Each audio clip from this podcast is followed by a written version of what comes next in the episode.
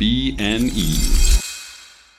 Howdy, Yokes. Before we get started today, we want to let you know about a brand new project from Bacon and Eggs starting this upcoming Monday. So, not tomorrow, Friday, or the following day, Saturday, or the following day, Sunday, but the day after that. Monday. You know, four eight Monday. Mondays. Monday, yeah. Mondays. As far from Thursday as you can get. You've heard of them. Monday. Mondays. Yeah. Every Monday for the next eight weeks, Ethan and I will be putting out a free bonus episode of Bacon and Eggs Covering every. episode of The Mandalorian, and I'm extremely excited about it. The Mandalorian is on Disney Plus, and by the time we're finished, the show will be finished in all the countries that have Disney Plus. So I'm very excited about this. It's going to be a lot of fun, and to top that off, you don't have to do anything. I will let you know. They will be a little bit shorter. This show we try to keep between like an hour and an hour, well, like an hour and 15 to an hour and a half, sometimes a little less, sometimes a little more. The bonus episode of The Mandalorian probably be closer to like 30 to 45 minutes, but it's going to be extra bacon and eggs for you, totally free. I'm super excited about it. If it goes well, maybe we'll do other shows. Who knows? All I know is right now I can only plan for eight weeks, and I'm excited to do that. And I'm really excited to share that with you. So, I just want to let you know that we're bringing more content to you, and we're super excited that you've been listening to this show. You're just the sweetest and the best. Thank you. Gosh. Wow. You really didn't have to do that, but you did because you're great. So thanks. You're the best. All right, on with the show. Howdy, yokes, and welcome back to Bacon and Eggs. I'm Tyler Carlin, And I'm Ethan Edgehill. and today we're going back in time. Or maybe we're falling in love. So go to a dark room Close your eyes. because today we're bringing you About time.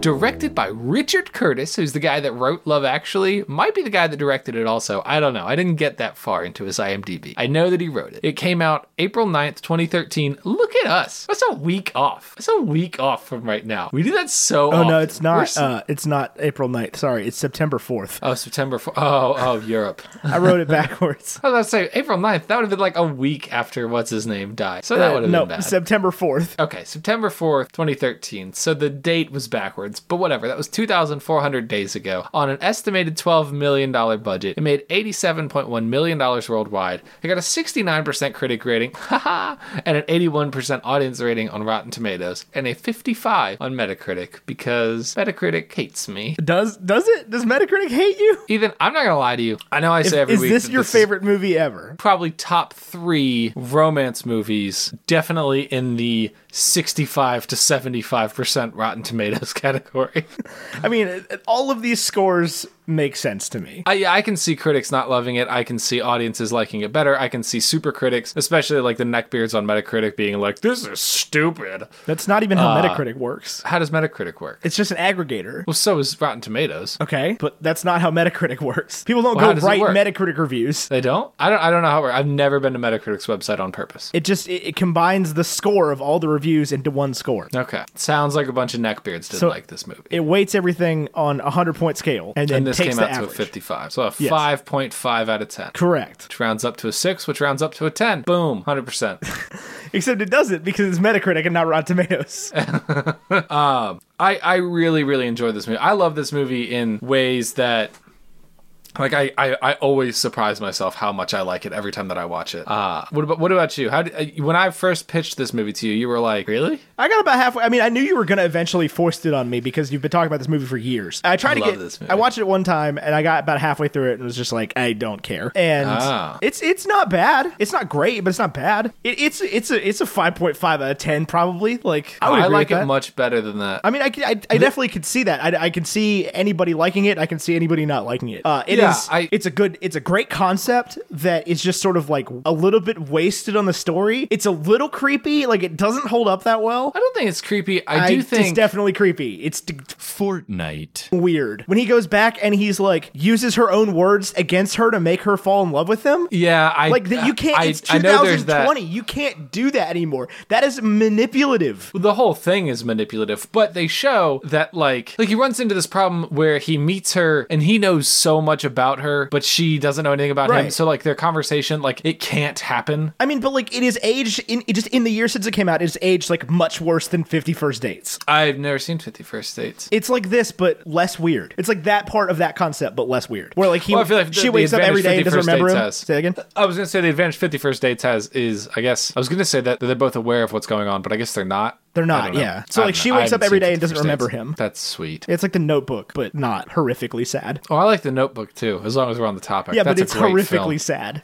Yeah, I mean, Great it's, piece of it's a cinema, Nicholas though. Sparks book. Like it was never gonna end well. Yeah, John doesn't die in Dear John, does he? He doesn't get like blown up or anything. I don't know. I've never seen or read Dear John, but like, Collects coins with his dad. but like he wrote A Walk to Remember. Oh God! How, How, dare you? dare you? But no, this is like it is a it is a great concept, and like it has some absolutely phenomenal dialogue, and also some Yeah. of the worst dialogue. Oh, give me some worse dialogue. Just like it, it goes back. Well, anytime Bill Nye is on on camera, it's it's a joy to watch. Oh yeah, Oh, Just- that's any film, TV show, anything. But we we're, we've got early early Domhnall Gleeson here. This is like pre Yeah. Star Wars, and they make this Post- kid say the the corniest things ever said by person. No, it's great. It's great. certain parts about this when I saw it that were very fairy tale wedding. Like I remember seeing this movie for the first time and being like, I hope I have an outdoor wedding where it rains and everybody's happy about it. Right. It's like it's a terrible situation, but it's a story. But the company, You know? right, and the company of the people you're with improves it so much. well, and that's the thing is everybody right now, eh, and, and you know, I don't want to spend too much time talking about what's going on in the world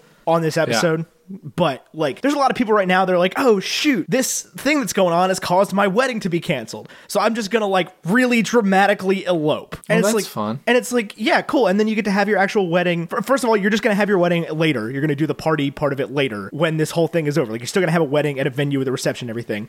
But also, now you have a story. Yeah. And, like, that is down the line, that is going to be so valuable to you. Yeah. We will. You know what I think? I think five years from now, this is gonna be. I just uh, this is my one COVID nineteen point. I think that people are gonna forget it was in 2020 because it's called COVID nineteen. Probably. Or maybe not. I I mean, this is, we're still in the first month of this being bad. Yeah, But maybe anyway, five years from now, we'll be like, maybe this will pass soon. maybe we got side again. right? God help me if this quarantine is still happening in five years. I think at some point people will just be like, I'll just die. well, yeah, I- I think at that point, it's like everybody who's going to get it is got it. Right. Like one way Uh. that you can only social distance so much, and you still have to go to the grocery store. Right. And everybody will have picked it up from Kroger. That Right. Um. But back back to about time. Yeah, so- I, so this thi- is- this movie. I don't, it checks a lot of boxes for me. Where it's like there's also so that scene had like a big impact on me. Additionally, before I had children, the scene where he talks about having kids had a big impact on me. It was like and he's exactly right for the most part. Uh, he's exactly right about like there's nothing that will prepare you for the love that the people you love give to your children, and nothing that will prepare you for the indifference of people who don't have children. Uh, which is I would say 90% accurate. I would say most of my friends who don't have kids in my like immediate circle, because I love them, I think love Olivia a lot. But I also think that it, it changes the dynamic of family in a way that I wasn't expecting. yeah, I could like I when he, they got to that line, I was like, "This is Tyler is just whether he knows it or not has repeated this before." Oh, I know very well that I've repeated. I've repeated it on this podcast before. I've like searched that quote on IMDb Yeah. multiple times. Hundred percent. I was like, "This is this is." He said the thing. It's like when I watched Yeah. Rushmore, and uh, he he says the the the uh, what is it? Which what brand new songs? Uh, Sick Transit Gloria, Glory Fades, Max. I, I, I was ready for a night at the museum reference there. Oh, that too. Yeah, made of wax, Larry. What are you made of? Yeah, uh, and and well, there's like nine different songs that are named after Rushmore quotes. I've never seen Rushmore. It's all right. It's very clearly Wes Anderson's first movie.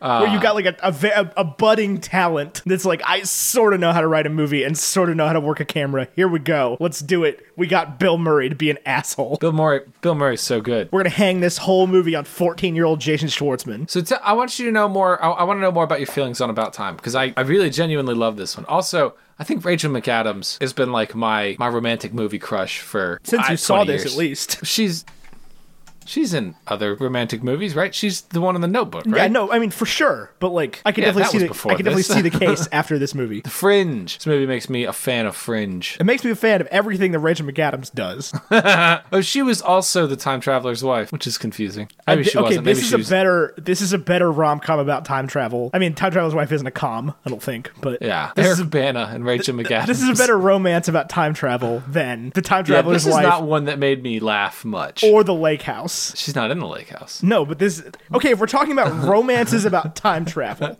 usually time Yeah. travel movies are a little bit more high concept. Yes, that's why I like this one. I think it's, I like how small the sci-fi element of it is. where it's just it's there for like sort of really no reason. It's there for like it it gives you this cool sort of mental game of like, oh, does he go back and figure this out, or does he help his roommate, or what? What does he do? Um, and I think that that's interesting. But mostly, like the whole thing is him learning that you don't need it. I'd be very curious. Do you think? Because at the end he says like, I took it a step further from what my dad did. I just went straight to the days that I enjoyed instead of reliving them. Like I just enjoyed them the first go. round. Right. Do you think he takes that a step further and tells his sons? Yeah, almost certainly. Does he have Still wants to read. sons? His first child's a boy. No, it's his first not. child's a girl. Yeah, first child's a Second girl. child. Yeah.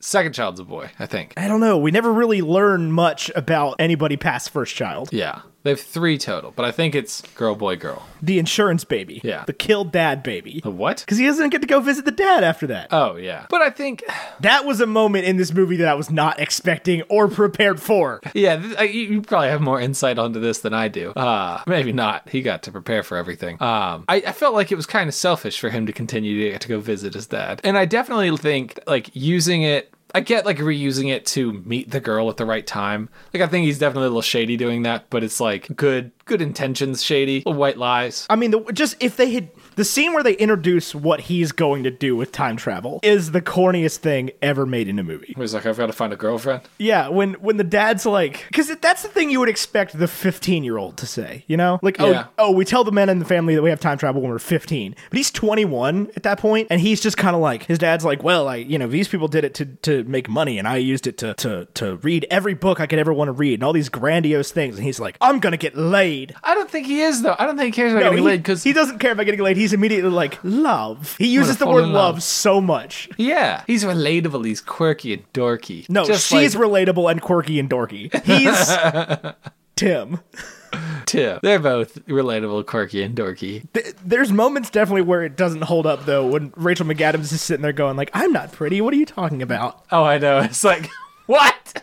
I'm like, "Girl, you made bangs work in 2013."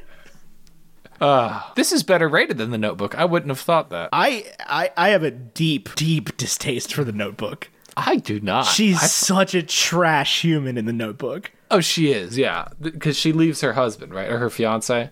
It's just the whole. eh, She's shady. Like Yeah. the whole thing. but I, I think what the notebook does is it explains like I, I don't know that it explains it well and i don't know that i agree with her decisions but it's definitely like deep emotions and relationships are much more than like binary scores i think once you've committed to somebody that's when you put the binary on it like oh i'm definitely not going to leave you uh, so she was engaged so i'm i'm i'm anti rachel mcadam leaving her fiance but you, you know what i mean like it's No, I get it. I get what you're saying, and I understand why people like it. There's just some things she does in that movie that I, I- you can't redeem it for me. Like you can't redeem. She cannot redeem it for me. did you know that the notebook was immediately after mean girls like same year Yeah. in the Rachel McAdams. Uh, That's the, literally what I was talking about with this movie, with uh, Margot Robbie in this, and then in Wolf of Wall Street, where she's like a high schooler and- or like a young twenties in this, and then in Wolf of Wall Street, she's like a like an proper adult. Yeah. proper bad bitch. Well, I mean, it- it- she looks the same later on in the movie. In this movie, when they, Yeah. you know, we jump forward in her time. I guess they just made her up to look younger. But I had not seen the full movie at the point when I was like wowed by the fact that this was the same year. Because if you'd been like, oh yeah, Wolf of Wall Street came out in 2013 and this was 2010, I'd be like, yeah, okay, that tracks kind of. Wolf of Wall Street came out in 2013. 2013, yeah. I would, I like honestly, I would have said like It came, Wolf 2018. of Wall Street came out like I think a month after this. yeah, because it was late in the year because we saw uh, Gatsby in the spring. yes. Uh, the Wolf of Wall Street came out Christmas Day 2013, so two, three months, two and some change months. Good year for Margot Robbie. Good, good to be Margot Robbie. But no, so yeah, I, I definitely can I can definitely understand why you would like this movie and why people like this movie. I just I don't think it's incredible. Uh, You know, it's it's it's not a movie I'm going to turn around tomorrow and be like, "Hey, Kate, you gotta watch this." You know, I'll like, tell "Hey, Kate let's to let's watch it. I'll crack text open a Kate bottle right of wine now. and watch About Time together" because I just saw it two days ago. I'll text Kate right now and be like, "Hey, I know you're working the most important work, but Oh, she would how- love it. Yeah, hundred percent. You and me need to watch this movie with a glass of wine. Okay, so on my uh let's see. I'm trying to think of more uh, let's let's see. Rom-coms, rom-coms about time travel. I like this less than Kate and Leopold, I'll tell you that much. See, I'm not a Kate and Leopold Ah, that, stan. was, the- that was I- the first thing that came up after this. I see Kate and Leopold for me didn't do it. I love and I'm Kate and surprised you say that because you hate Hugh Jackman. I don't hate Hugh Jackman. I'm over Hugh Jackman. So in order to watch Kate and Leopold, you have to watch Hugh Jackman, Yeah, but it came out like years ago, like 25 years ago. and you got to deal with it. Do you ever watch a movie with a now older actor who was young then, and you like Hugh Jackman never looked like he was 25? yeah, no. Well, the- Like, uh, I, I came out from doing something the other day, and Kate was watching Starsky and Hutch. Not Starsky and Hutch. Turner and Hooch. Uh, I was about Tom to say Hanks. Starsky and Hutch. Okay. Tom Hanks two, or 19, 1989. And he was Yeah. like, he looked way younger than I've ever really seen Tom Hanks. Cause like, I haven't watched a whole lot of those. It's been a long time since I watched like You've Got Mail or When Harry Met Sally or Big. Not Harry Met Sally, uh, Sleep in Seattle or Big. Yeah. Yeah. And I was like, God, Tom Hanks got old. And I was like, yeah, I mean, this is, this movie's like 35 years old. Not 35, 32. He was born in 56. Math, math, math, math, math.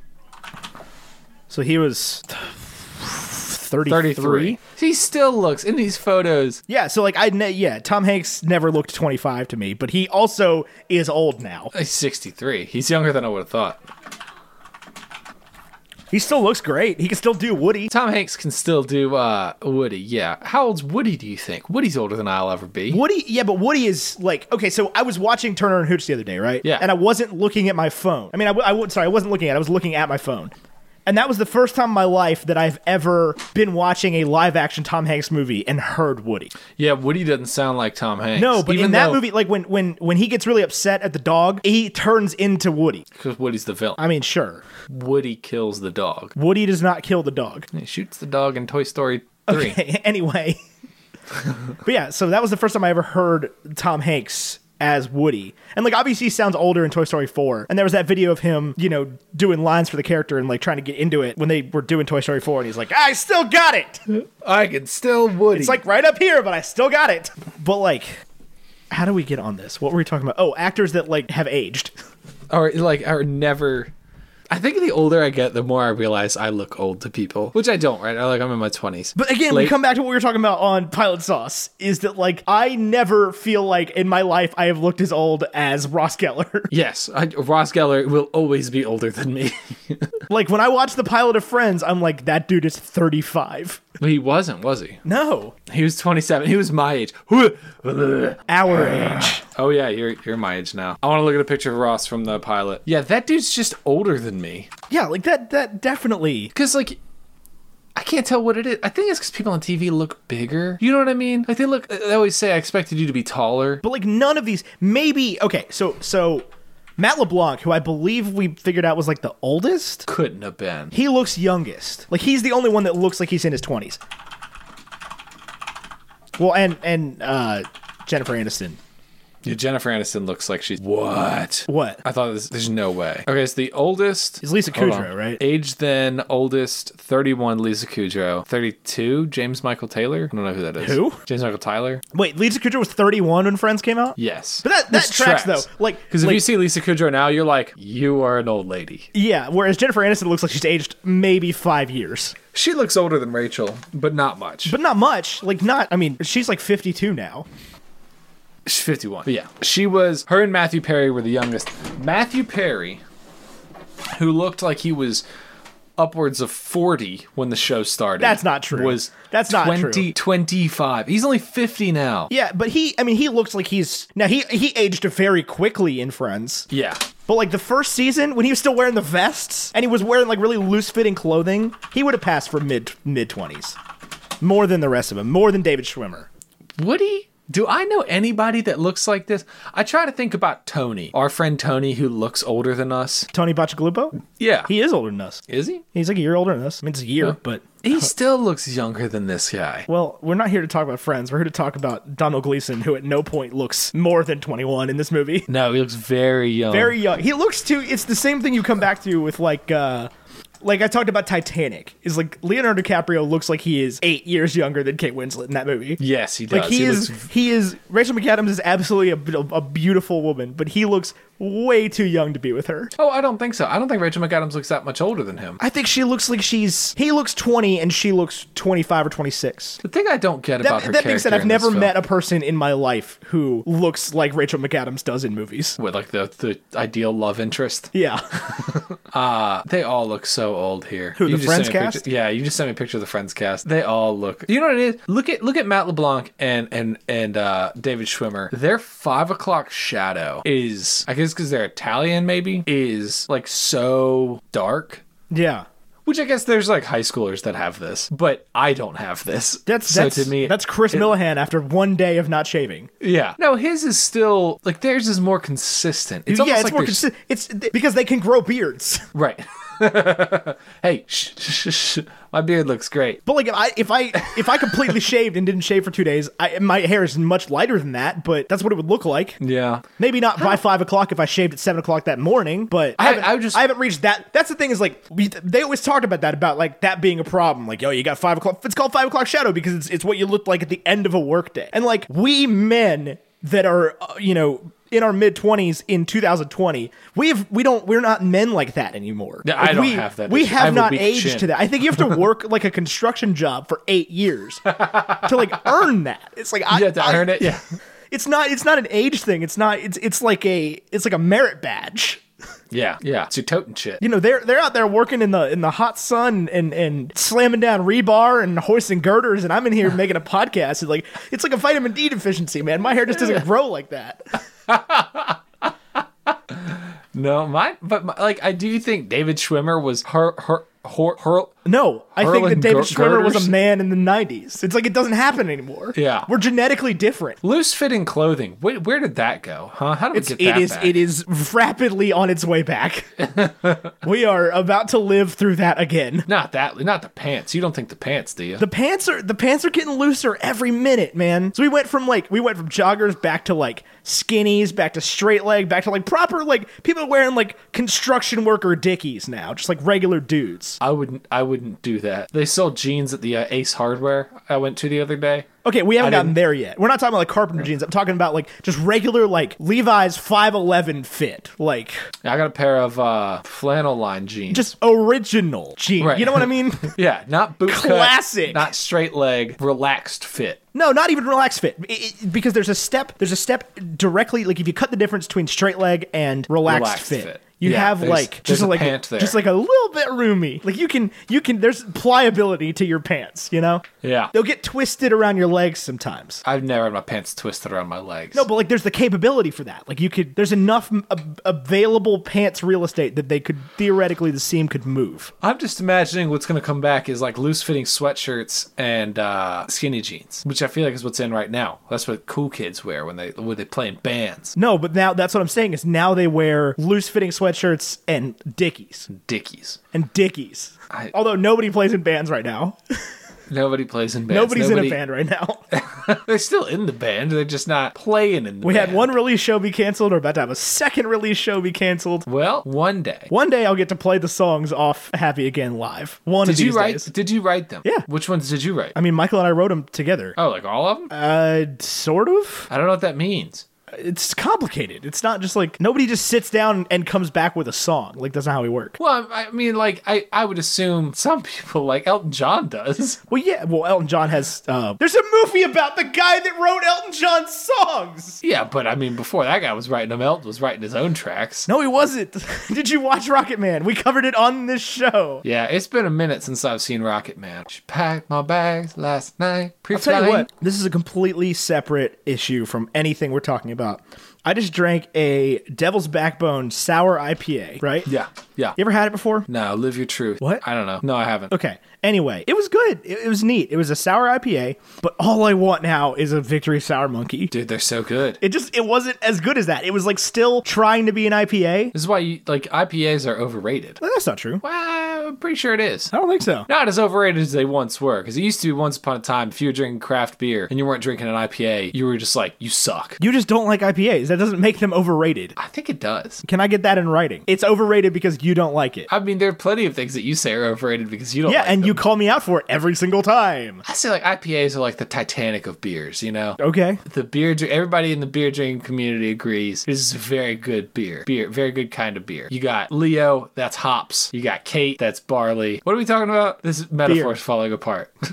and then you've got you've got the weird like the the aftertaste of an IPA is the scenes with 80 year old Rose. Yeah, what are they're those just doing they're in unnecessary. It doesn't taste very good. It makes the whole experience a little bit worse. yeah, I would agree. I And like it would take concur. you less time to drink it if those scenes weren't in there. Cue angry DM from one Julia Kendall. It's a good film. I was watching it the other day. Why? Came on on the, on the television. It was on Oh TV. my Can you- god, I cannot imagine a worse punishment than having to watch Titanic with commercials.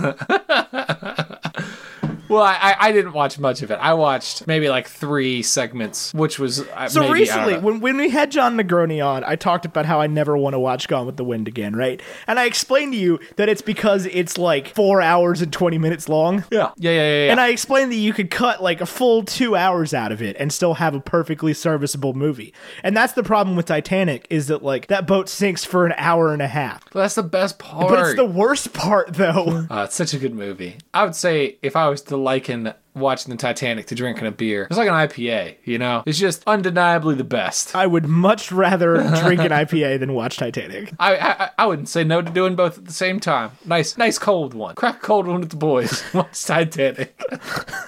Forget Call of Duty, boys. We're watching Titanic tonight. I think Call I of just Duty's didn't back care right about now. Jack and Rose. I think I think Call of Duty's in right now. It definitely is. They just came out with a new one. Is it? I mean, but like, Do you think that I've played it? I don't know. I really want to play Halo. All I've been doing is playing Animal Crossing. Uh, I still haven't. I still haven't tried that.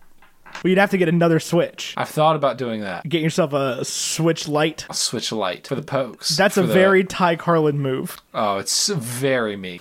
As as me as it gets. to have a separate Nintendo Switch that you can like bring in the car and then not use. yeah, even though the original Switch, like the whole point is that it's mobile.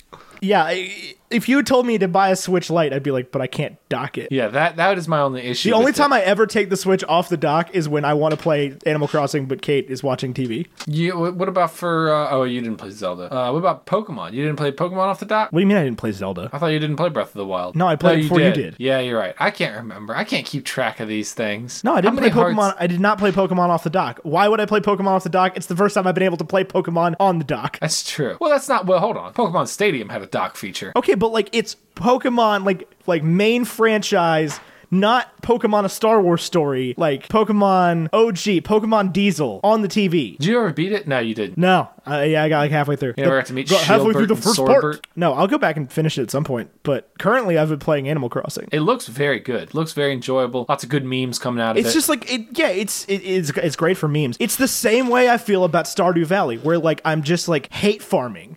Do you remember? Uh, I'm like stuck in this stupid game that I started playing, and I'm like, what? This is dumb. Why do I like this? And then I'm sitting there for four hours, just like smacking a tree. Like this is so stupid. I, hate, this I stupid hate game. this Why am I game. playing this stupid game? Why am I selling my be- my my crops to this raccoon dog? For bells to pay off a mortgage. This is chores the game.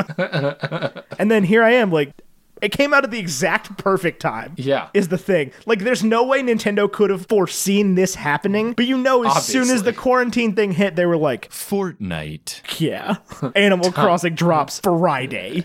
It drops now. It did come out early, right? That was that was real. No. no, No, it came out exactly when they said it was going to. Oh, maybe they did plan it. Maybe this was Nintendo's plan all along. That would be wild. It'll be wild and terrible.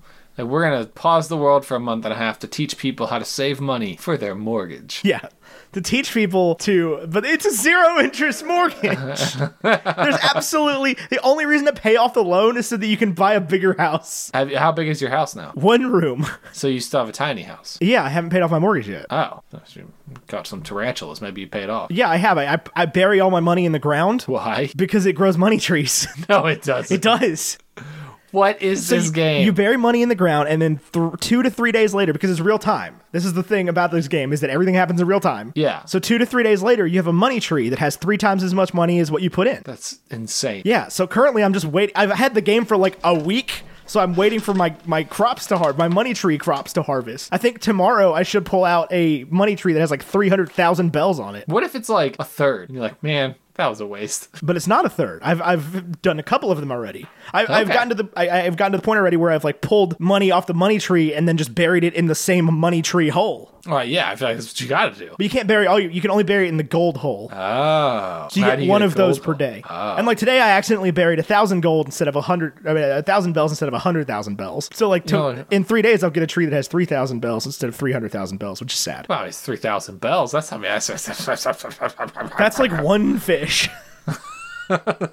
That- that- that's the thing is like pricing is so weird. So like your um your house costs like nine tarantulas. I don't like tarantulas. That sounds scary. Yeah, they're they're the worst thing in the game so far, but they're worth ten thousand bells. Are they hard to catch? Don't they like? They are hard to catch. Bite you? Yeah, they do This bite you game- and you pass out. The game sounds like fun. It, it is it is fun in ways, but like it literally just makes me want to play Stardew Valley because it's like it's like Stardew Valley like easy mode. So what you're telling me is bacon and eggs. In addition to the Monday Lorian, we'll be putting out Stardew Valley Twitch streams. Oh my God, Every don't- day of the week, Every day of the week. every day from f- 1 p.m. to 5 p.m. Stardew Valley with Ethan. no, I am not committing to that aggressive of a streaming schedule. I I'm just trying to come up with creative solutions here. I still have to stream Roller Coaster Tycoon too. I have it on my on my computer over here. I have roller. I guess It's on my Steam account, and I played it, and it is very hard. way the- harder than I yeah, remember. Those games are impossible. Yeah, it like yeah, it was like You do like Amity Airfield, and you're like, "Yeah, I got this, man. This this sec- this thing was so easy." You move on to the next scenario, and it's like have a million guests in the park in two days. Like, yeah. It's oh, like, cool. oh god, oh god. I had to, like I remember like you can adjust prices on everything. You can adjust everything. everything. Yeah. Like you can charge people to go pee. You can yeah. It's Oh, it's I watched crazy. this. I watched this YouTuber for like five days named Marcel Vos. He's a Dutchman who plays Roller Coaster Tycoon 2, and his whole thing is like trying to min max Roller Coaster Tycoon. right. And it's like he's speaking a language that is not English.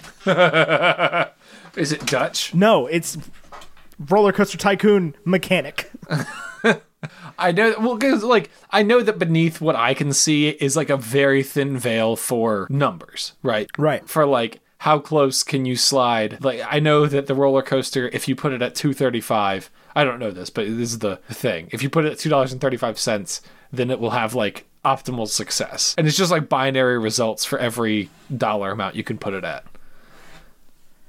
Well, it's it's just yeah, it's binary results for every single thing. Like, is this roller coaster going to go around this curve too fast? Yes or no. If yes, crash. If no, don't. Right. And like it's it's so hard for me to not try to beat that system, which is like the most frustrating thing about Roller Coaster Tycoon to me because like I just want to play the game and I know that it's good enough that I can just like I know that when I was younger it was good enough that I could suspend belief enough to just be like, yeah, the game my my park is good, my people like it. I just want to make a cool park. I just want to make a cool park. But now I know that like now my brain has to process like, well, how are you gonna? This is my problem with Zelda was I was like, well, I just need to find all the shrines. That's step one, obviously. Conquer every shrine. Yeah, but Zelda's designed in a way so that you can do that. I don't know where they all are. And I like my thing with Zelda was I'm not going to Google a map because I remember I Googled the map with Skyrim and now I have the Skyrim map tattooed across my back. Oh, I The back- googled. I never Google maps for Breath of the Wild, but I would Google like shrines in this sector. I Googled once or twice like how to do this shrine. That too, yeah, definitely. Yeah. Because there were times where I go in there and there's like there's not even a puzzle. It's just like there's a brick wall. F Fortnite. you. Right. okay. Figure it out. Yeah. But I mean, that's always been Zelda games. I, I keep going back to, to Oracle of Time and or Oracle of the Seasons and Oracle of the Ages, the games that were literally undoable on the Game Boy Color. Without like the the guidebook, we have the guidebook. Yeah, the the Prima Game strategy guide. Yes. I had one strategy guide ever, like book ever in my life, and it was for Ratchet and Clank Going Commando. Oh, I had uh, Pokemon Red and Blue. I had Seasons and Ages. I had, uh, I think I had Star Fox 64. I know I had Diablo 2 because it came in like the box set. Uh, I think I had, I think I got a box set for World of Warcraft that came with a guide that was like dated for an old patch. I think I got that too, but like I'm talking like one that I actually like had and used and like bought for a reason. We, Y- I remember you used to always play Ratchet and Clank. I uh, I remember always loving the idea of playing Ratchet and Clank, but never actually playing it. I think 'Cause, like, Ratchet and Clank Going Commando is probably still my favorite game ever. really. Yeah, like I I have that somewhere. I still have a PS2 that still works and like a working copy of that game. I'll pull it out every now and then and just like I I, I still don't think I've ever beaten it. It is massive. I think my favorite game this is a tough question. I really like Diablo 2. I recently got that on my computer. Uh, So Ratchet and Clank Going Commando and, and all the Ratchet and Clank games are basically like Super Mario Odyssey, there- where there's like discrete worlds that you travel to on a ship, right, and then just like do a bunch of things on those worlds. right. It's like uh, uh, Kingdom Hearts. Sure. It's the same thing. and I never played them ever. So I don't know. Um, I, I don't know. I just really enjoyed the system, and it wa- it had like a cool like you never leveled up, but like your guns got better. Yeah, I always like that mechanic of of like you. I know exactly what you're talking about. Where I feel very similarly about Skyrim, sort of, except in Skyrim it's completely opposite. Yeah, and it's like you can you can do better if you just save up a bunch of money, but like there's no like microtransactions. There's like you go hit a thing until it gives you enough bolts. Right, right. Like uh, you know what this is like? It's like a Lego, like the Lego games. Yeah. Oh man, those games are great. Uh, I have Lego Harry Potter the complete collection on my uh, PlayStation, and I just realized it the other day. you PS4? You have PS4? Yeah. Did I know that? I think so. Have we have we played PS4 games together? I don't think we have because I think the only game you ever had was Spider Man. That might still be true. I know that I had like the PlayStation Game Pass, whatever their version of it was, so I could play the classic Dynasty Warrior games, uh, which was awesome. Nice. Yeah. You want to talk about a series I Button loved? mash central. Yeah, just hordes of enemies.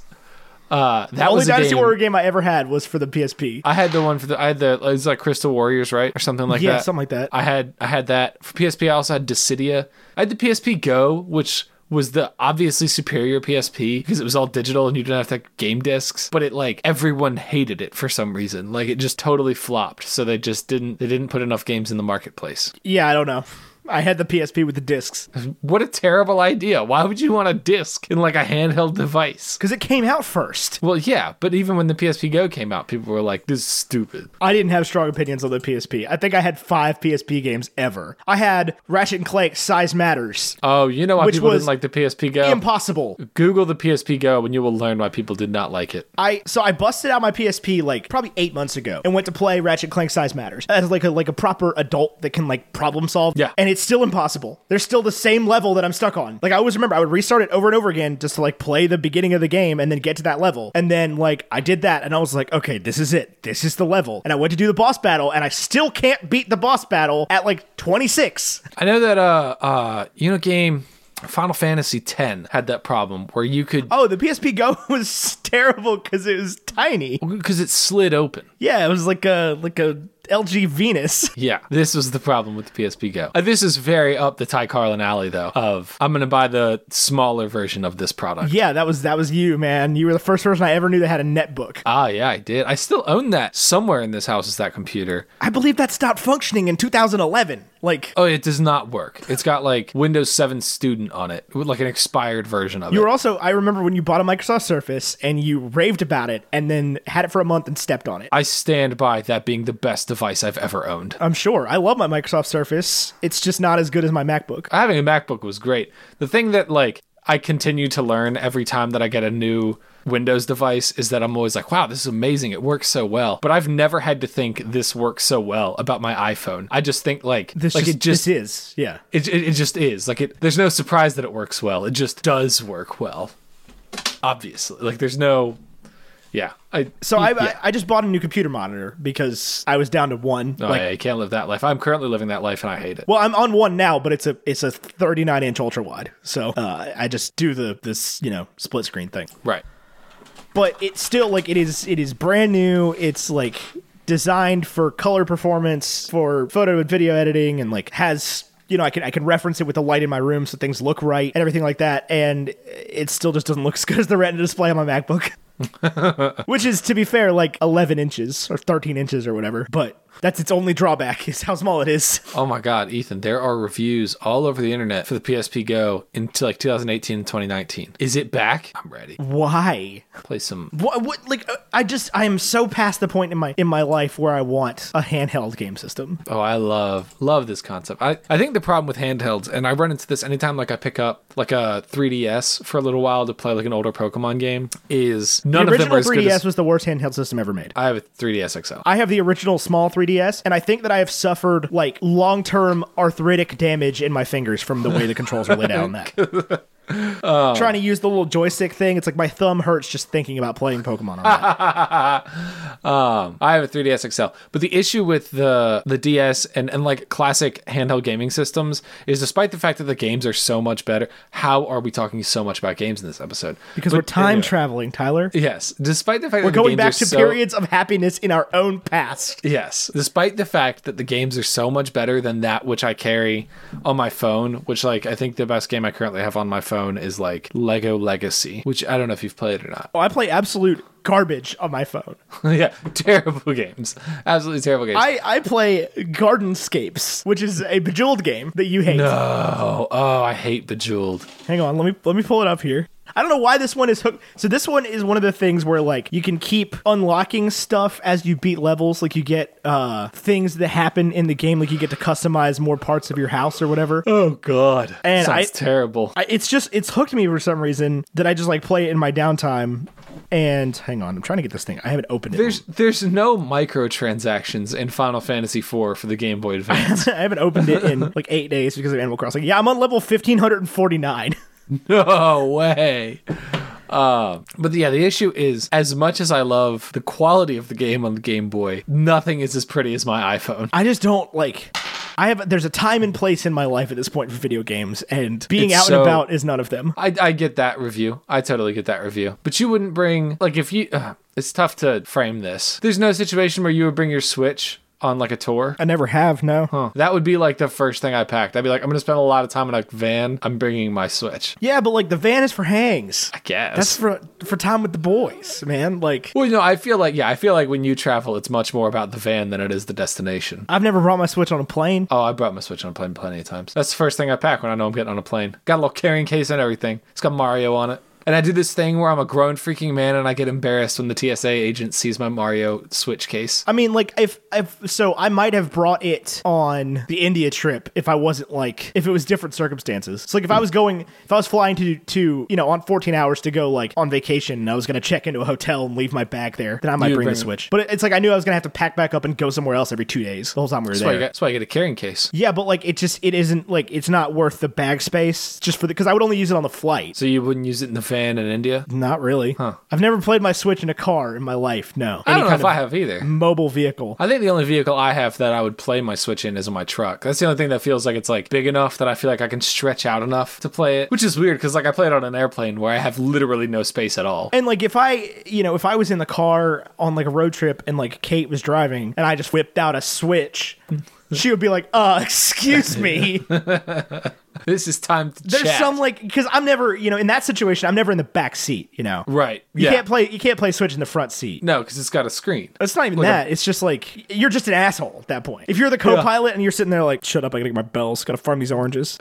you're just a jerk. Like I guess so. I've never busted out a laptop in the in a car. Have you done that? Yeah, you have because you've like edited podcasts in the van before. haven't Yeah, you? no, I do that in the van, but that's like work. But also that's why I stopped using the Surface. Why? Because it's like it's a great photo editing tool, but it is one not all that bright and B bad for your lap. Yeah. Yeah. I can. I can imagine that. Very good for a desk. Yeah, it's a great tabletop computer. Yeah. It is a bad laptop, which is where if I'm, if I'm in the van, it's on my lap and I need the keyboard and I need the screen and I need it to be bright because the I've got sun coming in the windows. Right. I have the elements. And I'm sitting there like with the surface, it's like not quite sitting on my lap. The the the kickstand is like digging into my knees, and I, I've got my one arm over it trying to like block it from the sun. Right. So at that point, I was like, you know what? I own this MacBook. I know I bought the Surface for this purpose because I thought it was gonna be great, but it's bad. You live and you learn. That's what gears for. You live and you learn. Now Now, Jordan Balky has my Surface. she like it. I have not checked in on her feelings about my Surface.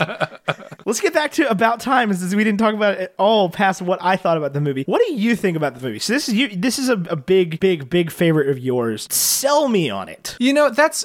I don't know that I could sell you on it. I love this movie. I know that it's not without problems. I feel like this is one where too many people go to the theater in like the film community and they're too concerned with the rubric and they're not concerned enough with just enjoying the story that's told. I think that's what gets the the reviews that it does. Um, because I, I don't I don't think the story Corey's without fault either. I think that there's definitely like the the roommate that he lives with is this weird, unnecessarily rude person, and his best man originally is Rory, who we don't really get enough screen time with um, to like get any idea of who he is. Um, what is this list? I'm sorry, I'm on this website that says most popular movies: The Outsiders, High School Musical, Harry Potter and the Goblet of Fire, Superbad, Friends, Mean Girls, Clueless, The Goonies, Prisoner of Azkaban, Ridgemont High. What is this list? Um, but so like, but I don't know something about this movie. I've always loved it. It was it's.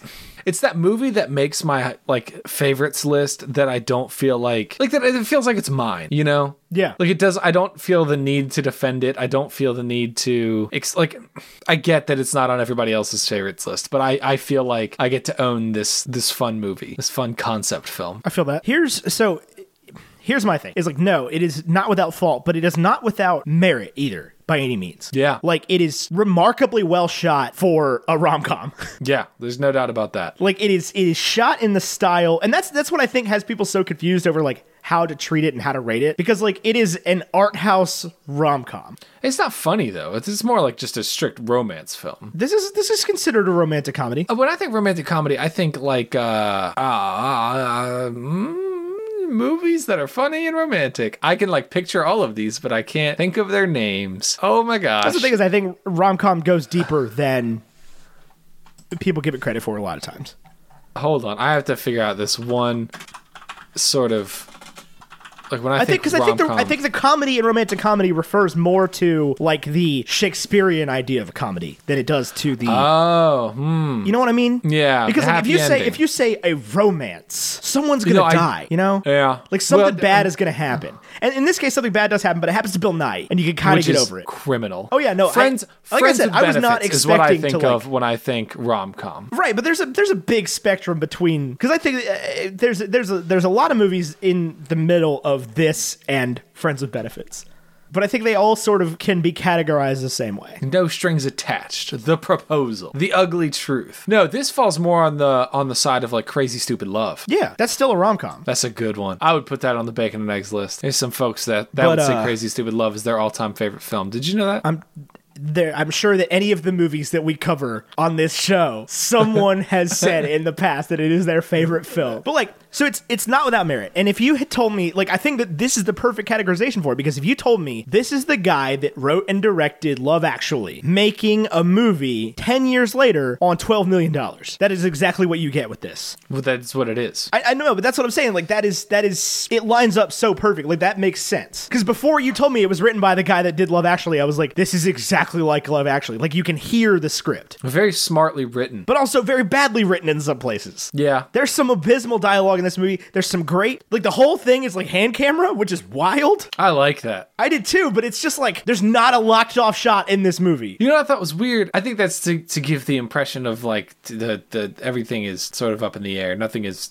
nothing no, is I, concrete I in get this it, world. and I also don't necessarily know that it was even that deep when they decided to do it. I think Uh, that they were that was a, just a decision they were like, we're just going to hand camera this whole thing. Maybe who knows? Um, there are segments in this that I think are like spectacular. Um, I love the concept. The scene, the scene where they're in the f- restaurant in the dark, So good. immaculate writing, just perfect. Yeah. But then, like every time narrator Tim opens his mouth, I'm like, shut up. There's there's a scene that I really didn't like. Uh, once they start dating, there's this montage of them getting on the train to go to work. Yeah, Did not work for me. I liked it. That was one of the better moments for me. And and the montages that happen every time he time travels, I like those. I thought phenomenal. Those Where worked it like it like hard cuts between scenes that have happened to him, Yeah. or to her, or it tells you exactly what's happening through the Yeah. Like like the the one where he they he brings his sister back in time, and you know she never falls in love with whatever his name is. well. Jimmy. Jimmy, yeah. And, you know, as it slams back into the future, you see quarter of a second bursts of her f- life with the new guy. Yeah. And that was like, that's masterclass level. Yeah. And it's just That's- so wild. What did you think of the of the sister? I loved uh, the, the characters in this movie were great, all of them, like top to bottom. Like this is a, a well charactered movie. Yeah, it is character driven, and I, I like that. I felt like you really get a sense for. I know that it's it's a little tropey with Rachel McAdams' character of like sort of manic pixie dream girl of you know this unbelievably beautiful but humble girl who is you know, she cut her own bangs and she's embarrassed about it, but it obviously works, and eat. Like, Right, and and that character is so common now, but like none of the actresses that play those characters were like you couldn't get Lily James for this in 2013. who's Lily James? She's um Deborah in Baby Driver. Correct, because she was like ten. I mean, she wasn't 10, but like there's so many people that that's her character now. Like she plays Rachel McAdams from About Time in every movie she's in. Right. But like I- you, you probably you haven't seen Yesterday, have you? No, no. Beatles don't exist. Good concept film. I feel like yesterday, right? That's the one. It it struggled so hard at the end, but it's such a I'll tell well, yeah, go finish your sentence. I feel like that film, without having seen it, could fall into the same category for me of like I own this, and, and obviously I don't own it, but you know what I mean. Like I love this in a way that most other people didn't. No, Yesterday has a straight up problem. Uh, Like you yesterday, can spoil it. If yesterday, you want. what? You can spoil it if you want. I don't even know how to spoil it without just like letting you watch the movie. There's not really a way. It's just like the ending just doesn't satisfy at all. Hmm. It's like y- you're watching the whole thing and you go, how does this have a 55% Rotten Tomato score? And you get to the last 10 minutes and you're like, how does this have a 55% to Rotten Tomato score? right. But also like it's Danny Boyle, so like it's a whole different level of like technically perfect. What about the uh, uh But anyway, so the Springsteen one? Was that one? Good? I haven't seen it yet. I want to watch it. Um, but like Lily James plays in Yesterday, she plays Rachel McAdams from About Time, like literally the exact same character, quirky. I, I hate people. with, uh, like with the bangs and everything. And she's like, she's the obvious choice from the beginning, Right. But he has to like, he has to come to it over time, Right. And she like finds another man, and he's like, well, I don't know about that. But also, he's like, I am the world's biggest rock star. But yesterday is, is such a great concept film that like I didn't want there to be rising action. I didn't want there to be a climax. I didn't want there to be a problem. I wanted to live in the universe they created. right. For two hours. just- like I just wanted to watch the daily life of this dude who is the only person that remembers the Beatles and like Coca-Cola doesn't exist and cigarettes don't exist and Yeah.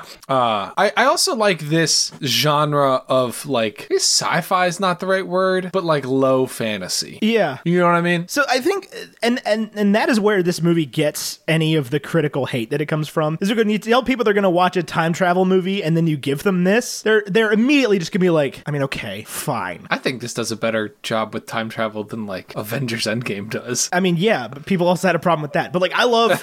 it's, so this is the same issue that I had with, um, and and this movie is better than uh, the movie I'm about to reference. This is the same issue that I had with Passengers. Okay. With uh, Chris Pratt and Jennifer Lawrence. Oh yes, yes. Is that like That you gave one. me this incredible concept yeah. and you made a so-so rom-com out of it. The problem, my issue with Passengers, and that one actually, I do like more than the average person. That one just has a bad ending though. Again, like it is just it is there, there's a flaw. This doesn't have a a air quote flaw. Like this is a good story. The problem with Passengers is that Chris Pratt, as a career, plays a relatable character, and I cannot possibly relate to the decision he makes to wake up Jennifer Lawrence. Oh yeah, he's so much more irredeemable than Allie is in the Notebook for sure. Yeah. like as she, I would never. The fact that she forgives him is so like Jennifer Lawrence in Passengers. yeah. The fact that Jennifer Lawrence and Passengers forgives him. Ever. she has to. What? What? Why would she not? I mean, I get that, but also like it is just it is me as a white man go looking at it and going, this was written by a white man.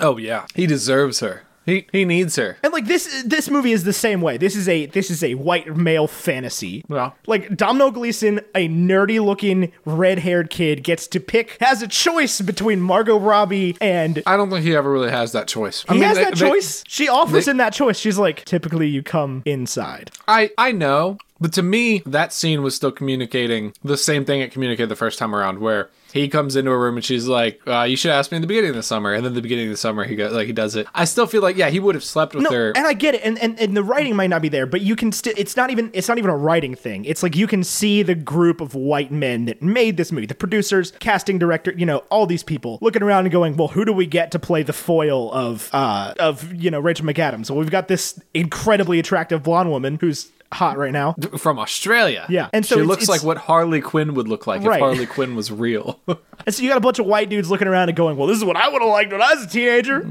right? Like, there's not a s- there is. I don't think there's a black person in this movie. You might be right about that. Like I was, I it just ha- struck me halfway through the movie. I was like, they did not, man, not even extras. Like they didn't even try. No, I think you're right about that. That's not why I like it though. I'm not saying it's why you like it. It- it- it- th- that's what I'm saying. Is like this is a this movie could have been so much better, and it could have been so much worse. Like it is, it is a straight up like for every amazing decision they made, they made an equally not an equally necessarily, but like they made a questionable decision. And like I said, it hasn't. Some of the parts haven't aged particularly great. Well, and I think there's the ethical dilemma of like, I'm sorry, I have brown in my mouth. Give me one second. Anytime you have time travel, there's an ethical dilemma. That's the crux of a time travel movie, always. I know. And this one hits that decision a lot less hard because, I think like, it's obvious Well- to him. He goes, he goes back in time and comes back to the future, and he's a different child. And he's like, "Well, f- Fortnite. my sister, then I got to get my kid back." Well, yeah, I, yeah, I think that would have been an easy choice. I think that showing that though, so there's a few things. Right, but that's the hard choice in time travel movies. I've got some points here. Uh, he still feels like he can save the sister, and he does. The ethical dilemma with the relationship is like you were gonna fall in love anyway. It was just a matter of like setting yourself up to meet her because he doesn't like cheat the system to meet her the first time, but he does cheat the system to try to fall in love with Margot Robbie's character, and it doesn't work because it was never going to work. So I feel like that's how they make him sort of like in his own mind okay with it. And then the same thing with uh the, the child was that like the child was obviously the most important thing. He doesn't obviously like hate his sister or anything, but he knows that going back and changing things isn't going to be the solution. Additionally, one of the things interesting about the child is that he talks to the dad about it, and the dad says he learned the same lesson, which means that like the dad this maybe was obvious, but like an easy decision for the father, but I still think it's an important decision was that the dad chose Tim to be his son. Correct. Like he could have changed something in the past, you know, never started smoking or whatever he said, and then had a different child. But but I think Bill Nye's character is so genuinely in love with his son and the time that he gets to spend with him, and I I love that dynamic more than anything in the film. Well, and, and both of the kids. It's like he chose Tim, and then he chose Kit Kat, Kit Kat over. what could have been anybody, Yeah. Well, and, and also over reliving anything else. right? But yeah, the whole the whole Bill Nye getting sick and dying being the sort of climax of the movie was not what I was expecting at all. You expected him to like cheat on her. No, I didn't. I, I didn't know. Truthfully, truthfully, I didn't know where it was going because they didn't write that in the script. They didn't write the problem. Like they never had problems. Right. There was never an issue between the two. They were there. They were they were made for each other. They were partners. It was an, you know a great beautiful relationship. Yeah. There was no, and I'm I'm v- I'm grateful because that I never had to watch them fall apart. Yeah, I am. I am also, and I I think there was also an easy out with she figures it out. Oh, for sure. That's what I thought was going to happen. Was like there was going to be a reason he had to tell her. Yeah. Um. But no, man. When he uh when he walks away from the them- they're about to go out for the funeral. He walks away from the funeral. He goes back and talks to the dad. I had to pause the movie and just take a minute. That was tough. That was a beautifully written whole thing. He goes in and the dad's reading Dickens. Yeah. Ugh. And when he goes back and they play ping pong for the last time and And then they go back and play as kids. Yeah. Or as when he's a kid. just that whole interaction was j- incredible, right? And no, I don't think it's selfish because he only hesitates for about 30 seconds when asked to give it up. You had brought forth the point earlier that it was selfish of him to keep going back and and, and hanging out with the dad. I yeah, I think that you you make an excellent point there, but I still think like prolonging that grief was he, his mom didn't get that opportunity. I mean, that's true, but I, I don't think you can think about it like that. Yeah. I think yeah, I think you have to look at it as a blessing. Yeah, I mean, it sucks that the mom didn't get it and the sister didn't get it, but like, it's just kind of how it shakes out, you know? Yeah. I, I, I would take the opportunity if, even if I knew mom wouldn't get it. No, no hesitation. I think time travel would be cool either way. Oh, for sure. Yeah. It'd be dope. What w- what would you tell high school Ethan? I don't think I'd ever talk to high school. No, I, I me. wouldn't. No. I guess you wouldn't be talking to you. You'd be like existing as you. Yeah. Yeah, I don't think I would go back to high school. No, I might do Well, and, th- college and that was the again. thing is they had to they had to show pretty early on him finding the moment that he wants to go with. What do you mean? Like he meets what the hell is her name? Mary. Mary. Early on in my the mother's movie. name. It is your mother's name. It is also Tim's mother's name. How's your mother? She still look like Andy Warhol. What do you think of that guy? Love that guy. He's completely pointless, but I love him. Well, he's not completely pointless because he has the the play go poorly, which causes him to not meet Mary. Right, which is just prolonging the movie. Right. That just adds time to him. That like because you come, they come back eventually to square one where he meets Mary and falls in love with her. We just have to show him goofing it up, Right. Which is where it gets creepy. I maintain like that that whole sequence didn't need to happen. How do you feel about Kate Moss? I, I feel nothing about Kate Moss. I don't really know who Kate Moss is. I don't either. I'm scared to Google Kate Moss. I think she's a But I'm model. gonna do- It's like a fashion model, like I- sure. high fashion. High fashion. high fashion is a industry that uh, I just don't understand. I don't get it at all. Yeah, no, I see. Uh, I know, like, I know that it exists, and I know that there's more money in it than in the NFL. but by I a see the lot. runway costumes, and I'm like, this isn't like nobody's ever gonna wear this. I think that was the case more. Like, I think more and more you're seeing runway outfits that people actually wear. But I, I really don't know. But like you know, the major fashion houses like Armani and Dolce and Gabbana and all of them, they make like jeans and Fortnite. too, like Right. just like clothes for like people. Dickies. A Dickies fashion runway would be incredible because it would take place in like Birmingham, Derelict. in like a factory, like just like a like a working. They'd be walking down like conveyor belts. Yeah. like a working factory in you know uh, the part of England where the sun has never come out. So here's the thing about Kate Moss. She's five foot seven, but every photo of her looks like she's like six five. Yeah, she's really skinny. Yeah. so she's a model. Yeah, Yeah, that's what she does. Yeah, she's a model. Yeah. If you if you Google an image of Kate Moss, you'd be like, oh, uh, yes. Yeah, I know exactly seen who she this. is, yeah. I've seen this face before. let's She get was in a- lost tonight. You can be my black Kate Moss tonight. yes. She was Play in a secretary. JCPenney I'm the catalog. boss tonight, and we don't give a. F- they all say right. I'm the Christian, the Christian Dior. They don't make them like this anymore. I ask. 'cause I'm I'm, not sure. Do anybody make real anymore? Bow in the What a presence of great song. greatness. You should be honored by my lateness. That I would even show up to this fake. So go ahead, go, nuts, go ape. Ah, Kanye West, a true icon. So yeah, I have no feelings towards Kate Moss. Yeah, she's like a. they probably could have gotten her to be in the movie. Query: If uh, if somebody approached you and was like, "Hi, you're, My name is what? no," if they were like, "Hi, you're how Ethan," you said hi. I know, and you were like, "Yes, my name is Ethan," and they were like, "Let's talk about I don't know, what's something you like, Ethan. Let's talk about PV guitars, amplifiers." Do you even know me? Let's talk about Fender Stratocasters. I don't I don't know what kind of stuff you're into. And they just like dropped a fact that was like a hard line belief that you've had for a long time. Would you be like, "Yes, I totally agree." Would you be like, "I want you out of my head now." I mean, I don't if I like was- that you just said that. If to I was me. nobody, if I didn't have a podcast Where you'd or like voice an this internet opinion. presence, right. But if you if you were like, "Oh, you saw my tweet." And they were like, "What's Twitter?" You'd be like, "I don't like you." yeah, hundred percent. And that goes badly for him. yeah, she's like, "But no, no, but he's like, "Oh, yeah, I feel like her early stuff when she was just some That's what I'm saying is so f- Fortnite. creepy. Is that he he listens to her say that when he's like he comes up to her in the in the museum and it's just like. Oh, so you, you like Kate Moss? I can't do the Domino Gleason accent. He has the British accent. Like Does he? I don't. I, He just I- sounds like he's he is sounds like there's no there's no like I'm so- accent to it. I'm so bad at accents that I was watching this movie and they were like, Rachel McAdams was like, "Oh, my parents are here." And he's like, "American parents." I was like, "Oh my god, she doesn't have an accent." you just you took her that long to realize she was American. yeah. but no, that's what that's what's so creepy about it, is that she tells him that stuff and he comes back and he's just like, "Let's talk about Kate Moss." You know, I just really feel like it's a history. Her early things were so much more omnipresent than what she does now and I just really can't believe that anybody else would possibly think like this and she's like, "Oh my god."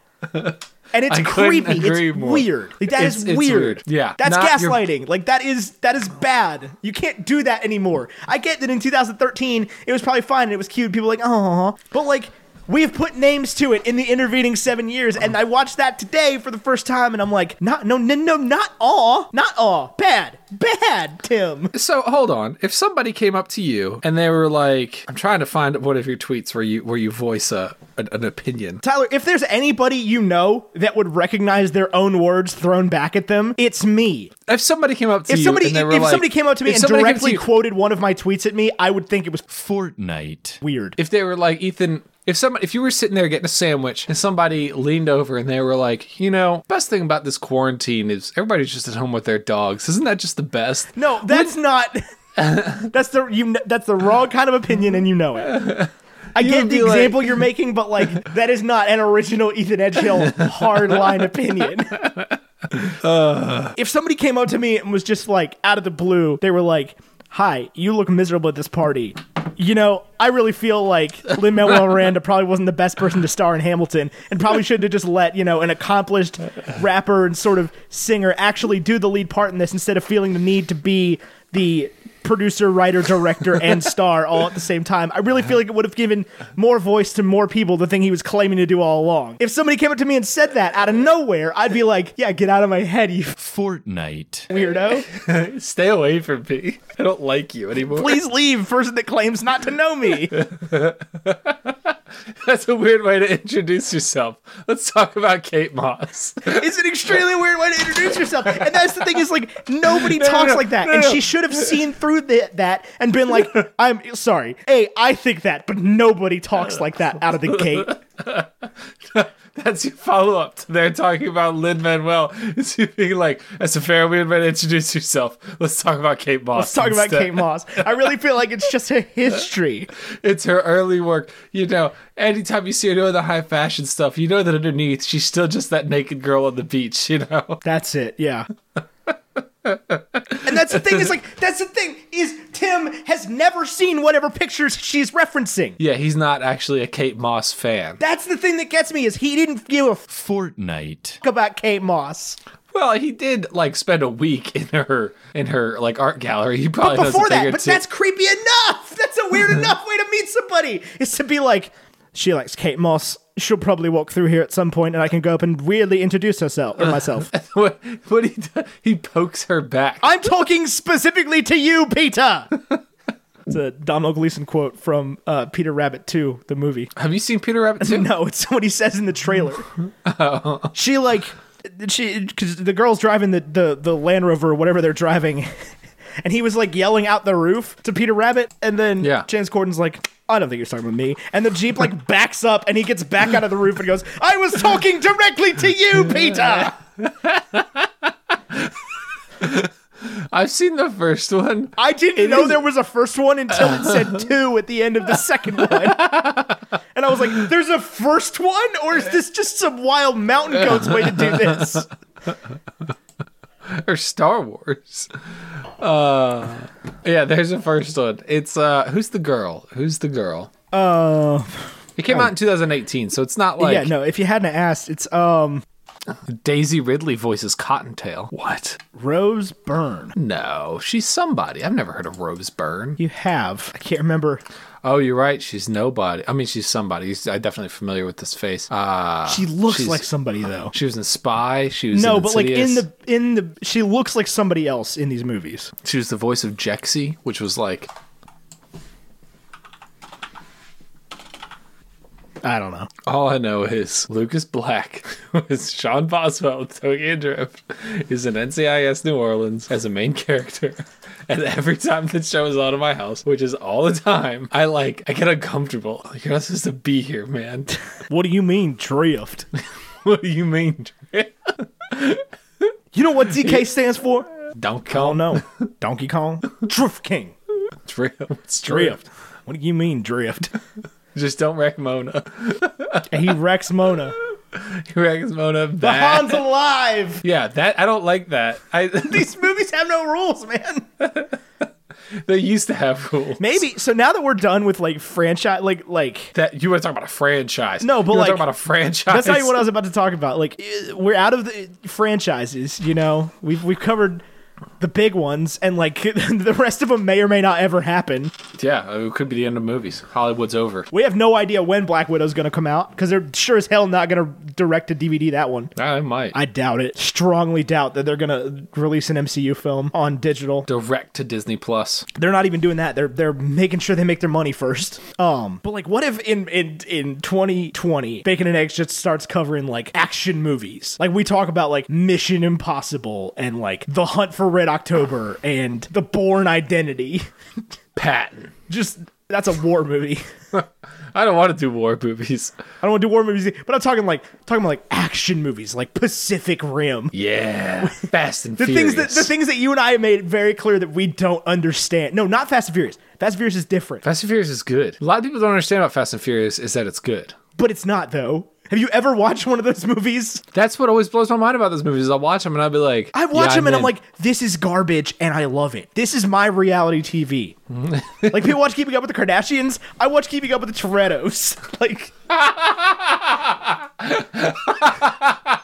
tracking the Torettos. Yeah, like, you know, people look at it, people from the outside, and they're like, this is so Fortnite. stupid. I'm like, are you kidding me? Like, Dom is busted up about the loss of his best friend, Mm-hmm. Brian, and now his brother's back. His white brother's back.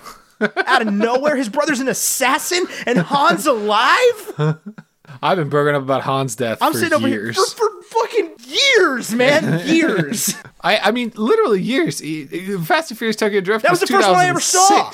2006. That was the first one I ever saw, I've seen that movie many, many times. many times.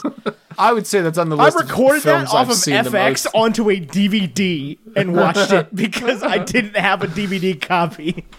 but we had a DVD like recorder, like a VCR for DVDs. I want you to know this about F9, which is the whole title of the movie. F9. Yeah, they're using like tornadoes as the art. Charlize Theron plays a character called Cypher. She's been in a uh, she she was in like six, seven, and eight. Was she? That's like a character, yeah. How old is she? I know how old she is. She's 45. I was gonna say anywhere between forty and fifty. I didn't know if she. uh, So I thought she was around that age, but I also thought there was a chance that she was like 26, and that was a different person I was thinking. No, of. she's been around forever. I, kn- I see. That's every what time, I was thinking. but it's like you know, I watched I watched Mad, Mad, Mad Max Fury Road. At the end, they were like Charlize Theron. I was like, that's who that was. yes. Every time she's in a movie, I'm like, no, No, can't be, can't be Charlize Theron. can't be Charlize Theron.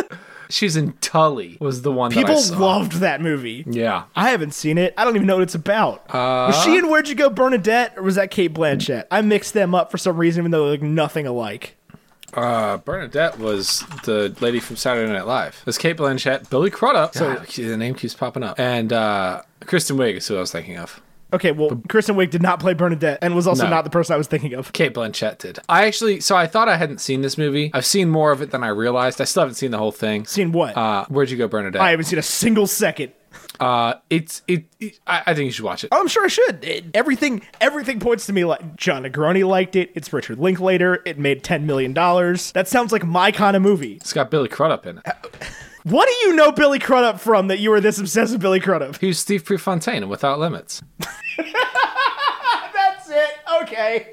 I was like, what movie have you seen Billy Crudup in that was because you always talk about Billy Crudup? I'm like, these are not Tyler Carlin movies. He was also uh, uh, Doctor Manhattan in Watchmen. Um, so I've seen his wiener, Nice. and he was in the Morning Show, which is like sort of brought me back to him. What is Sort of brought The me Morning back- Show? Morning Show is uh, Apple TV. Uh, Jennifer Aniston, Reese Witherspoon, Billy Crudup. Uh, That's a hell of a cast. Oh, it's it's extremely good. Um, it's also got the dude from The Thing. Oh man, Mark Duplass and Nestor Carbonell. Oh yeah, But very I was like, I, good. I, I- I'm thinking about the movies that I know Billy Crudup from, and I'm like, you have not seen Billy Crudup in anything. Are you big big fish guy? yeah, fantastic movie. Big Fish, Almost Famous, Good Shepherd. He was uh, one of the guys in Eat, Pray, Love. That so yeah, his his top four are almost famous: Watchmen, Big Fish, Good Shepherd. Um, Almost Famous is a movie that you would probably like, but would never think to watch. I I have a feeling I would like Big Fish as, and the Good Oh, Shepherd. Big Fish also. is a, a, a great movie. I mean, straight up, like yeah, no, that, that's just that that's uh on my list. The Good Shepherd is like- the end of time. is like an action movie. Like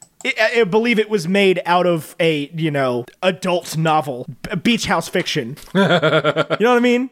Yes, I know exactly what you mean. Books that people like you and I don't read. We're not allowed to read. No, we're I mean we're allowed. We're too woke to read those. I get, exact. I mean, I feel We like if gotta I still read we one of gotta keep those- claiming that young, young adult fiction is the greatest thing to ever happen until we're forty. Right. Until I genuinely don't relate anymore. I will never not relate to the Fault in Our Stars. What a good film. yeah, no, good. Big Fish is a is a really good movie. It's just utter nonsense. I've yeah, I've heard it's very good. Heard it's uh heard worth my time. Yeah, I mean it's got Ewan McGregor in it. See, that's all I needed. I'm yet to see a Ewan movie I don't like. Ewan Which is McGregor, Billy Crudup, Helena Bonham Carter, Marion Cotillard, Steve Buscemi, the guy that sang Hallelujah. a- what are we gonna do? Patch Adams on bacon and eggs. That's the real. Probably question. never. We're going to have to burn through some Williams before I'm like, I want to watch Pat Chathams. I don't even know what this is about. to Be honest with you. Oh, he's like a doctor. What about Good Morning Vietnam? I will do that as a bonus episode tomorrow. I would have to find some time to see it. Good morning, Vietnam. This is not a test. This is rock and roll. I love that movie so much. That was great audio, by the way. That was It just was not. It yeah, was the it was worst terrible. audio. is the worst. I hated everything about it. Hold on, I couldn't take a picture of these waveforms. uh, it's time to wrap up, I think. So, yeah, well, it is time to wrap up. I've yeah, actually, uh, a few- like 20 minutes ago, I saw that it was time to wrap up, and I didn't say anything. Yeah, this has been a this has been a good combo though. We've been having good times. I'm sending it in the group chat with no context to Miracle as well. She can deal with it. Yeah, Good Morning Vietnam, great movie. Unexpectedly sad. Good God, But that's that's Uh. peak Williams for me, man. That is that is one of his best roles. I, I find that I've seen less Williams than I than I thought. I remember seeing Bicentennial Man and hating it, which we talked about on this podcast. I mean, so I won't think bore you with it. that I think we've all seen less Williams than we think because specifically you and I being we all because like how many times have you seen Dead Poet Society? many. Many, yeah, same. I've never seen.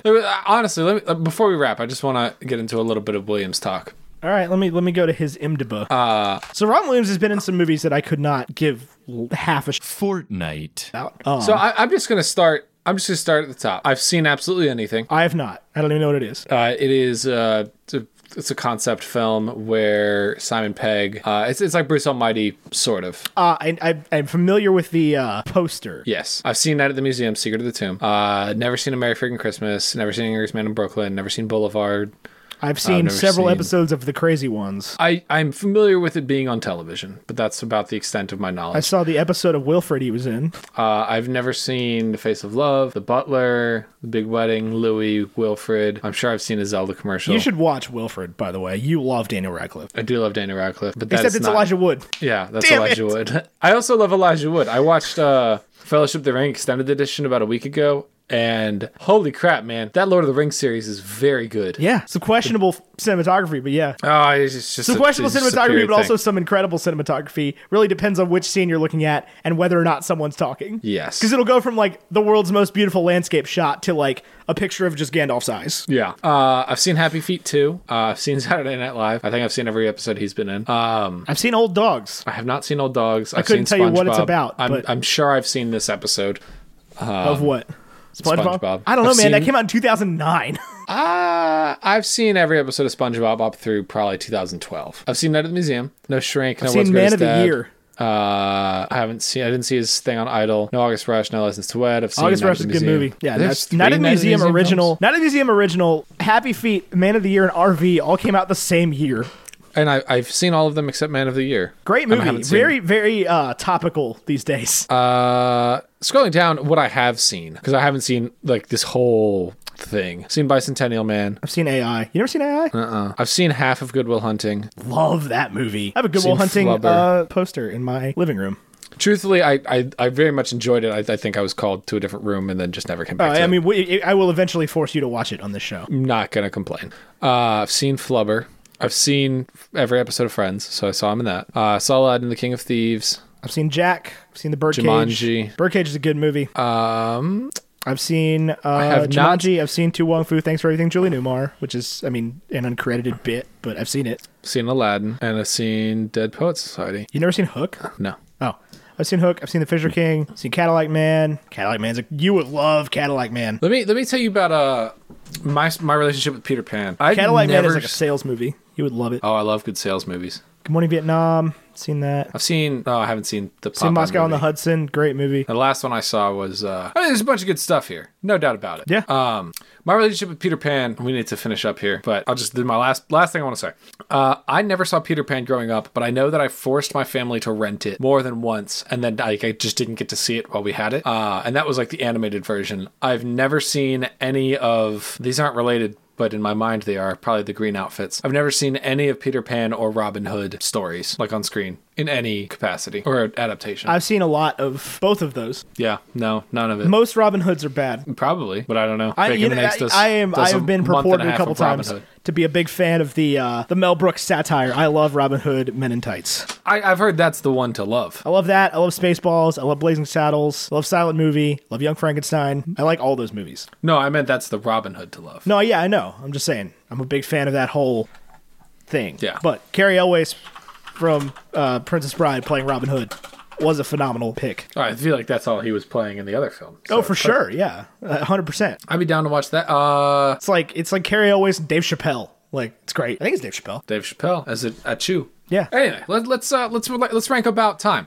So this this would fall, I think, for me, if this was my ranking, Pull this, this board would up. f- this would fall somewhere in the six to ten range. But I'm not gonna force that on you. Uh, Six to ten. you like this more than Onward and Frozen Two? No, I feel like I'm more comfortable, honestly, more comfortable in the 12 to 15 range. I like this more than 10 things I hate about you for sure. I'm not putting it above Christopher Robin. Okay, that's fine. Um, I was gonna say in between Ten Things I Hate About You and The Holiday, but I, I'm willing to concede.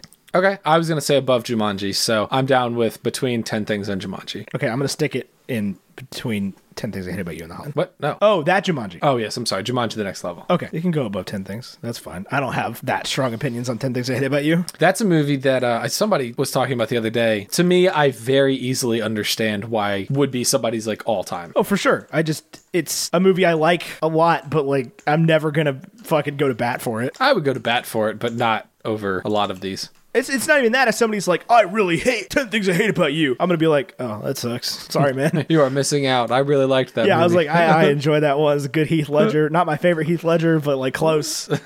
and but it, it's like you know, I'm not gonna I'm not gonna get in a fight with somebody about it. Right. There's no objective like okay, boomer. right.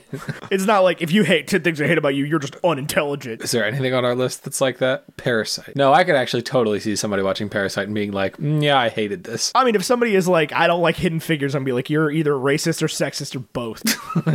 Re-examine That's true. yourself. but That if you're scene like, I where- don't like ten things I hate about you, I'm like, I, okay, man, like whatever.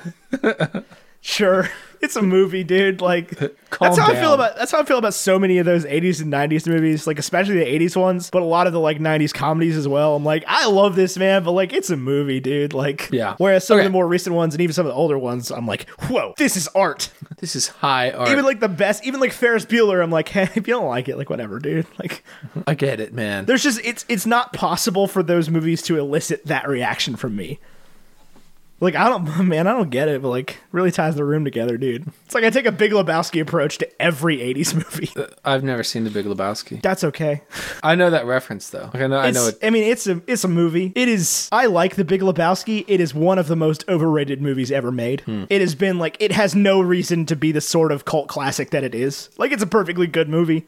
If you watch it and like it, you watch it and like it. If you watch it and hate it, all right. But people that are like, "The Big Lebowski is the greatest movie ever made," like really ties the room together, man. I'm like, all right, cool. You should watch. Yeah, I d- I, don't think the dude is that woke of a watch like character. Prince of Tides or some sh- like. Just go for it. Watch a movie that makes you think, bro. Once. All right, uh, breakfast food. If if I was to sit down for breakfast and eat about time, it would be something very English, very like like homemade bread with like a lot of butter, jams. It's just a lot of jams because it's a little bit sticky, you know. It It's is. Their first date's a little bit sticky, if you know what I mean. This was an unnecessarily R-rated movie. Yeah, it was. I There's didn't. no I didn't reason for mention it. that ever in this episode, but like, there's no reason this movie should be rated R, except for the one great scene of Bill Nye going, "I went with the good."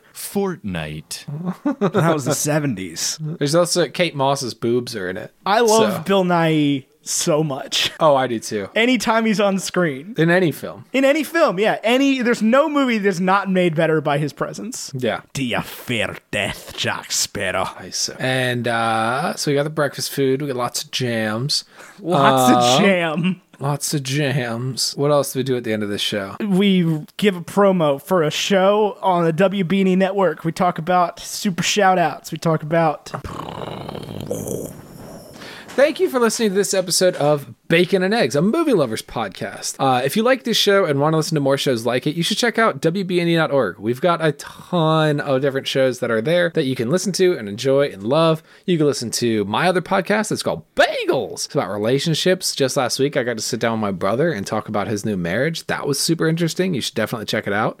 Or you could listen to our uh, show about Lord of the Rings. It's called That's What I'm Talking About, where comedian Mary Clay Watt reads The Lord of the Rings. She just finished The Two Towers, so it's good a time as any to watch the first two movies and pick up Return of the King. Uh, I can tell you that that works because I just watched the first movie and uh, it's it's a pretty pretty good adaptation. I think you'll be just fine. Uh, and then what else? Um, oh yeah, and if, if, if those interest you, you should definitely check out our newest podcast on the network. It's called Late to the Party. It's a real play fifth edition Dungeons and Dragons podcast, and really all that means is that is a story is a collaborative storytelling podcast uh, where one person sort of leads the story and four people kind of like give actions, kind of to choose their own adventure, and that that shapes the world that it's in. It's very cool, very interesting. You do not need to know about Dungeons and Dragons to listen to it. That's just sort of the medium in which the story is told through. Um, and- and the, the rules of the game are, are very simple, very easy to learn, and the, the hosts do a really good job. There's a preview for that show actually right here. In a world not unlike our own, It is a balmy 80 degrees in Miami, Florida. I'm chaotic neutral tiefling monk. I don't recall there being tieflings in Miami. Now you know that hammer toss isn't an actual hammer, right? It is in this universe. Okay. No, it's a, it's a big ol' it's a big ol' hammer. It's a big old sledgehammer. where magic and monsters run rampant, kind of looks like a bug monster. Oh, Jordan has showed us a diagram of I think Red Eye's Black Dragon from the Yu-Gi-Oh. Oh series. my god. Uh, well, I speak infernal, so I'm gonna ask it what the heck it is. a real estate agent, Lily Davis, who sells real estate by day. a football coach, I love you. Don't touch my flowers. a failed actor, I am a former Broadway star. and a teenager Sunny days, a student in college, crazy, right? must save the world. And you're waving your clipboard back and forth and Do I feel my clipboard connect with something? Yes. Coming March 23rd to WBNE. E. Late to the party. I know. Uh, additionally, if you if you want to give a little bit back to this show, you can check out patreon.com slash bacon and eggs. We've got a bunch of really good reward tiers for like a sort of membership opportunity for you to get into our Discord server or get bonus episodes of the show like the Hash Browns. Currently we're doing a series called Pilot Sauce, where we like watch a pilot of a TV show that we liked and then we um, sort of like a live commentary instead of uh, like a review, which this week we're doing what are we doing this week?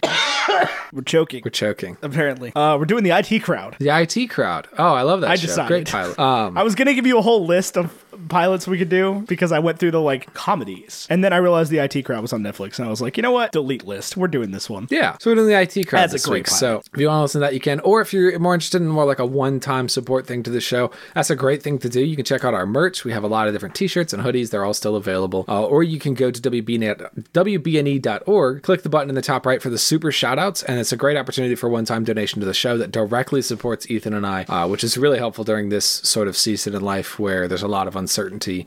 Uh, any sort of stability really goes a long way. And I, I genuinely say that from the bottom of my heart. But what that is, it's an opportunity for you to shout out to a friend or loved one who listens to this show or you want to listen to this show. Uh, Ethan and I will read a message that you write to them. Uh, and, and it's just a fun little thing that you can do. Um, and there's opportunities for that to either support your business or just send a message out personally. And we, we could be happy to take care of you either way. Uh, but that's that's really all the news in the uh, the bacon and eggs world. Ethan, do you have anything to add, sort of just uh, like socials and, and, and- and producers and things like that you want to talk about? Yeah, you can find us on Twitter and Instagram at Bacon and Eggs Pod. Uh, you can find Tyler on Twitter at AmeriCarlin, Twitter and Instagram at AmeriCarlin. You can find me on Twitter at WowNow, but the other zeros, and uh, on Instagram at Edge Hill Photos. Go follow me on Instagram. I'm putting out some fire. Not gonna lie to you. Yeah. So go go do that. Anyway, uh, our graphics are by Vaishon Brand at graphite.vmb on Instagram. Hit him up and ha- get him to design some graphics for you. Dude's incredible. As well as our theme music is by Andrew Scott Bell at andrewscottbell.com or Andrew Scott Bell. No, andrewscottbellmusic.com or Andrew Scott Bell on Twitter and Instagram. All of that is in the description, as And, always. and and Bacon and Eggs is a production of WBNE. E. Its producers are Tyler Carlin and Ethan Edgehill.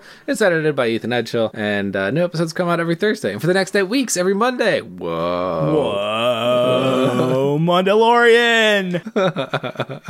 I'm excited for that. Oh, We're calling it. You said Mandalorian Mondays. We're definitely calling it Mondaylorian. you came up with We'll that call when we it. got on Skype call, and you were like, "I'm super excited for Mondaylorian." And I was like, "Well, that's it." That's the one. Uh, we might do different graphic for that. I haven't decided yet. Oof. we'll see. Yeah, we'll leave it at we'll see.